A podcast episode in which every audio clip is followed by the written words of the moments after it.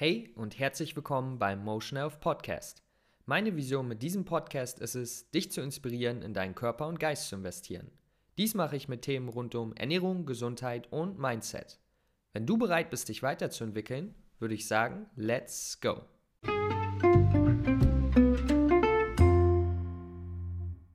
Was geht ab, liebe Leute? Lukas hier am Start und ich begrüße euch mit einer neuen Folge.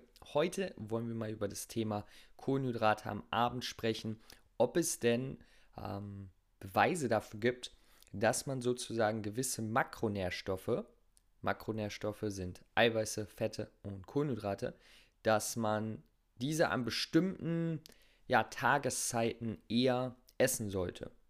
Weil unser Körper hat einen Rhythmus. Der ist einfach in unserer Evolution entstanden. Ja, wir werden müde, wenn es dunkel wird. Wir werden wach, wenn es hell wird. Das ist in unserer Evolution, in unserer Biologie drin. Und deswegen ist natürlich auch die berechtigte Frage, okay, ähm, ergibt es dann auch mehr Sinn, gewisse Lebensmittel bzw. Nährstoffe zu gewissen Zeiten zu essen, weil mein Körper sie dann beispielsweise besser verwertet. Ein anderes Beispiel wäre dafür, wenn man zum Beispiel den Circadian Rhythm, ähm, also sozusagen unsere interne Uhr betrachtet, dann ist äh, unsere mentale, unser mentaler Fokus am besten um 10 Uhr rum. Unsere körperliche Leistung wird am besten um 15, 16 Uhr rum. Nun, das kann natürlich von Mensch zu Mensch ein bisschen unterschiedlich sein, aber das sind so generelle Mechanismen, die stattfinden. Und daher, wie gesagt, wieder die Frage, wie sieht das mit der Ernährung aus? Generell Makronährstoffe, also Eiweiß, Fett und Kohlenhydrate, da ist nicht wirklich, gibt es keine beste Verteilung dieser Nährstoffe. Also man kann nicht sagen, okay, du solltest so viel Prozent davon essen, so viel Prozent davon essen. Ist, viele haben gute Resultate mit unterschiedlichen Verteilungen. Ähm, was am Ende des Tages immer wichtig ist, ist, dass man unverarbeitete, vollwertige Produkte isst und nicht unbedingt, dass man jetzt 10% mehr Kohlenhydrate, 10% mehr Eiweiß isst. Aber natürlich, wenn man sich sehr einseitig von einem Makronährstoff ernährt, dann kann das auch wieder einen negativen Einfluss haben. Darum soll es aber gar nicht gehen, nur das einmal als kleines Intro.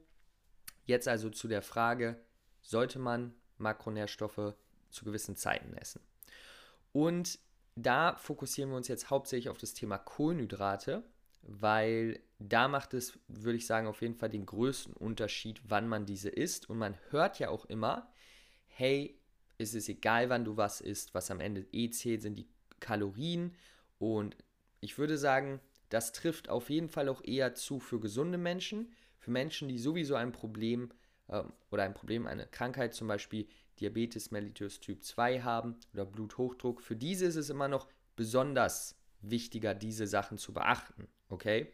Wo jetzt jemand, der 20 Jahre ist, super fit ist, für den ist das natürlich weniger ein Problem. Aber auch der kann seine Gesundheit optimieren und vor allen Dingen sein Leben vielleicht verlängern. Und Kohlenhydrate, damit Kohlenhydrate, beziehungsweise wir essen Kohlenhydrate zum Beispiel jetzt, wir essen Nudeln, wir essen ein Brot, wir essen whatever, Linsen, alles hat gewisse Anteile von Kohlenhydraten, manche mehr, manche weniger. Manche haben äh, unterschiedliche Arten von Kohlenhydrate, das heißt, in einem Weißbrot findest du eher äh, Einfachzucker und in einem äh, in, in Vollkornreis, Buchweizen findest du dann eher komplexere Kohlenhydrate und äh, Vielfachzucker. Und das ist der erste Unterschied. Jedoch in der Verdauung, das heißt, wenn wir die ähm, schon beim Kauen, schon mit dem Speichel, wird schon dieses Gerüst abgebaut. Aber am Ende des Tages, wenn wir es dann absorbieren in unserem Darm, absorbieren wir Glucose. Ja, also egal, ob wir jetzt ein, ein Weißbrot essen, ein Eis oder Vollkornreis, das hat sich sogar gereimt, stark, Props. Ähm, das ist am Ende des Tages egal, wenn wir uns die Absorption anschauen. Für unsere Gesundheit ist es natürlich nicht egal, weil ja, wie ihr vielleicht wisst, ist ein Buchweizen gesünder für unseren Körper als ein Weißbrot. Aber trotzdem wird es als Glucose am Ende des Tages absorbiert. Da ist also kein direkter Unterschied in diesen Lebensmitteln im Endprodukt. Aber der Prozess ist ein Unterschied. Denn was passiert ist? Glucose wird absorbiert, wird aufgenommen, wird zu den Zellen gebracht und da brauchen wir nun das Hormon Insulin. Was Insulin macht, ist, das kannst du dir vorstellen wie ein Transporter, wie ein Taxi, das das Glucose nimmt und zum Ziel bringt. Und das Ziel ist die Zelle. Ja? Und, und da wirkt es dann. Das heißt, Insulin bringt Glucose in die Zellen. Das ist wichtig.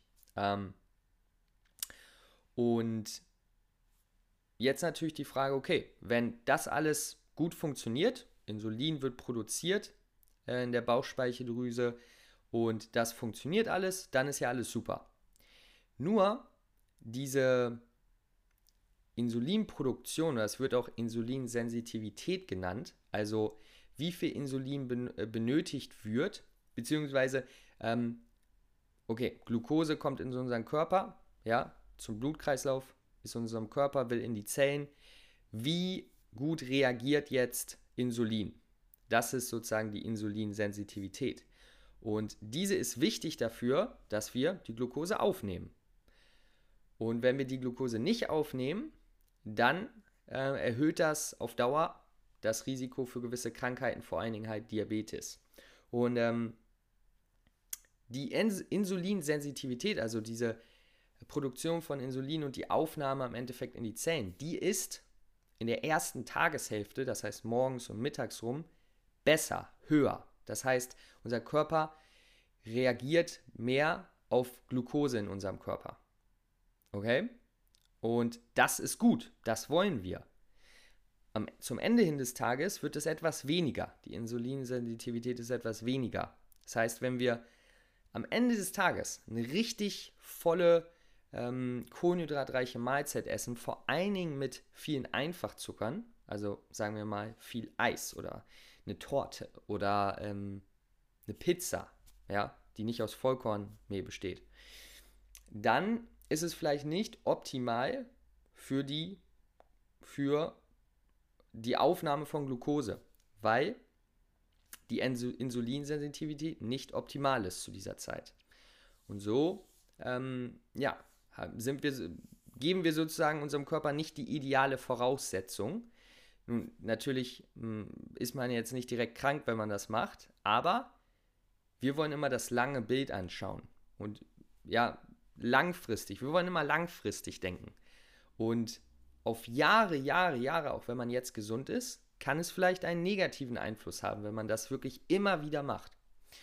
Und daher empfiehlt es sich eher vor allen Dingen, wie gesagt, hier ist, hier ist ein kleiner Unterschied. Ja, es ist ein kleiner Unterschied, ob du Buchweizen isst, ob du Dinkelmehl isst, ob du Quinoa isst oder eine Pizza aus Weißmehl oder einen Kuchen. Das ist ein Unterschied. Und es empfiehlt sich also vor allen Dingen eher, diese, ähm, diese Einfachzucker wie in Kuchen oder whatever, wenn man das mal isst, auf die erste Tageshälfte zu verlegen. Und das ist natürlich ein erster Schritt, den wir machen können, einfach zu schauen, dass wir Kohlenhydrat, sehr kohlenhydratreiche Reis, whatever, Mahlzeiten eher zum Mittag hinlegen. Die große Mahlzeit eher zum Mittag hinlegen. Das hat übrigens auch Vorteile ganz nebenbei, kleiner, kleiner Tipp, auch Vorteile für den Schlaf, weil wenn wir eine sehr große Mahlzeit am Abend essen, dann verdaut unser Körper, verstoffwechselt und beim Stoffwechsel wird natürlich Wärme ausgeschieden und unser Körper muss für den Schlaf jedoch die Temperatur 1 bis 2 Grad herunterfahren. In dem Moment, wo wir also viel verstoffwechseln, viel Wärme ähm, produzieren, kann es für unseren Körper dann etwas schwerer sein, zu, in, ähm, müde zu werden bzw. zu schlafen am Ende des Tages. Und daher vielleicht auch hier, wer da Probleme hat, weil er am Abend immer große Mahlzeiten ist und nicht so richtig mit seinem Schlaf, kann auch da mal drüber nachdenken. Das ist also ein kleiner Bonus, den man dann noch hat, wenn man die größten Mahlzeiten so zum Morgen und Mittag hinlegt. Okay, also das ist das Hauptfazit hier. Kohlenhydrate verstoffwechseln wir sozusagen besser, wenn, beziehungsweise der Aufnahmeprozess von Glucose in die Zellen passiert besser, wenn wir es morgens, mittags vor allen Dingen aufnehmen. Das heißt natürlich nicht, dass man keine Kohlenhydrate mehr am Abend essen darf. Ja, man kann natürlich Gemüse essen, man kann ähm, auch ja, ähm, vollwertige, komplexe Kohlenhydrate essen. Das ist also nicht das unbedingte Problem. Sollte nur schauen, dass es halt nicht die Überhand nimmt. Vor allen Dingen kann man am Abend eher ähm, Fett essen, weil das ja einen anderen äh, Stoffwechselprozess und Aufnahmeprozess vornimmt, wie zum Beispiel Kohlenhydrate und Eiweiß. Und daher kann man am Abend dann etwas mehr Fett, zum Beispiel Avocado, Avocadosalat, whatever, kann man ähm, kreativ sein, das so essen. Ein kleiner Fakt hier noch. Wenn wir Sport gemacht haben, dann sind unsere Glukosespeicher, unsere Glykogenspeicher aufgebraucht. Wenn wir gut Sport gemacht haben, wenn wir uns angestrengt haben. Das heißt, nach diesem, nach dem Sport haben wir auch noch ein Fenster, wo Kohlenhydrate, vor allen Dingen auch einfach Zucker, gut, auf, äh, gut gegessen werden kann, weil unser Körper ähm, kann es dann gut aufnehmen, weil die Speicher sowieso leer sind. Das heißt, wenn man am Nachmittag ja auch nochmal Sport macht, dann hat man da trotzdem noch die Möglichkeit, ordentlich Kohlenhydrate zu essen. Also es, wie gesagt, es heißt nicht, dass man keine Kohlenhydrate mehr am Abend essen darf.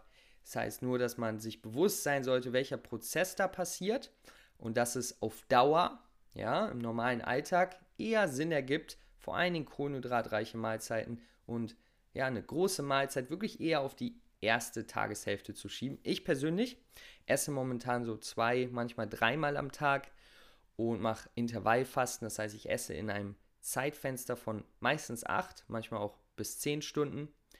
Und für mich ist dann die größte Mahlzeit auf jeden Fall so um 12, 1 Uhr. Und da esse ich dann eine Menge, Menge, Menge.